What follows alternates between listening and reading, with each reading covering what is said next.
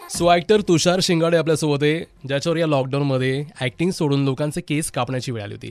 So तुषार तू मगाशी म्हटलंस की तू एका डोंगराळ गावामध्ये राहतोस. नेमका कुठे राहतोस रे तू? मी कोकणात राहतो.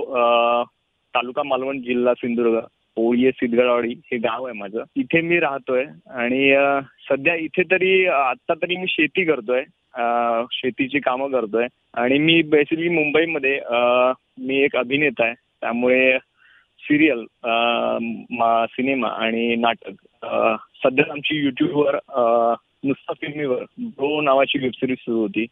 असे बरेचसे शॉर्ट फिल्म्स वगैरे पण केले आहेत अवॉर्ड विनिंग नेट प्रॅक्टिस म्हणून लाईक दिस लोकेशन या कॉम्पिटिशनमध्ये नेट प्रॅक्टिस ही आम्ही एक शॉर्ट फिल्म बनवलेली. ती पूर्ण एशियामधनं रनर अप ठरलेली सेकंडला आलेली ती.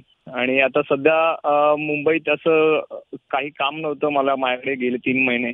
म्हणून मग मी इथे आलोय गावी. म्हटलं मुंबईत रिकामी बसून राहण्यापेक्षा ठीक आहे ना आपण गावी जाऊन काहीतरी काम तरी करू. तुषार तू एक ऍक्टर आहे आणि सध्या लोकांचे हेअरकट पण करतोय. सो एक ऍक्टर असताना म्हणजे बऱ्याच जणांना असं वाटत असतं नाही का की यार मी एक ऍक्टर आहे मी कशाला लोकांचे हेअरकट करू? तर तुला असं कधी काही वाटलं होतं का?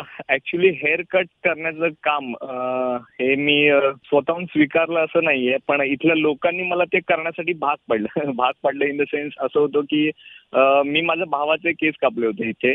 त्यानंतर माझ्याकडे हळूहळू एक जण एक एक एक एक एक जण असे येत गेले की अरे माझे पण केस कापून दे माझेही केस कापून दे. तर जसं मी केस कापायला लागलो तसं तसं मला कळायला लागलं की अरे आपण चांगले एवढे पण वाईट केस कापत नाहीत. चांगले कापतोय. नाडी थ्री पॉईंट फाईव्ह रेड एफ वर मी अभिनीत तुमच्यासोबत बजाते रहो.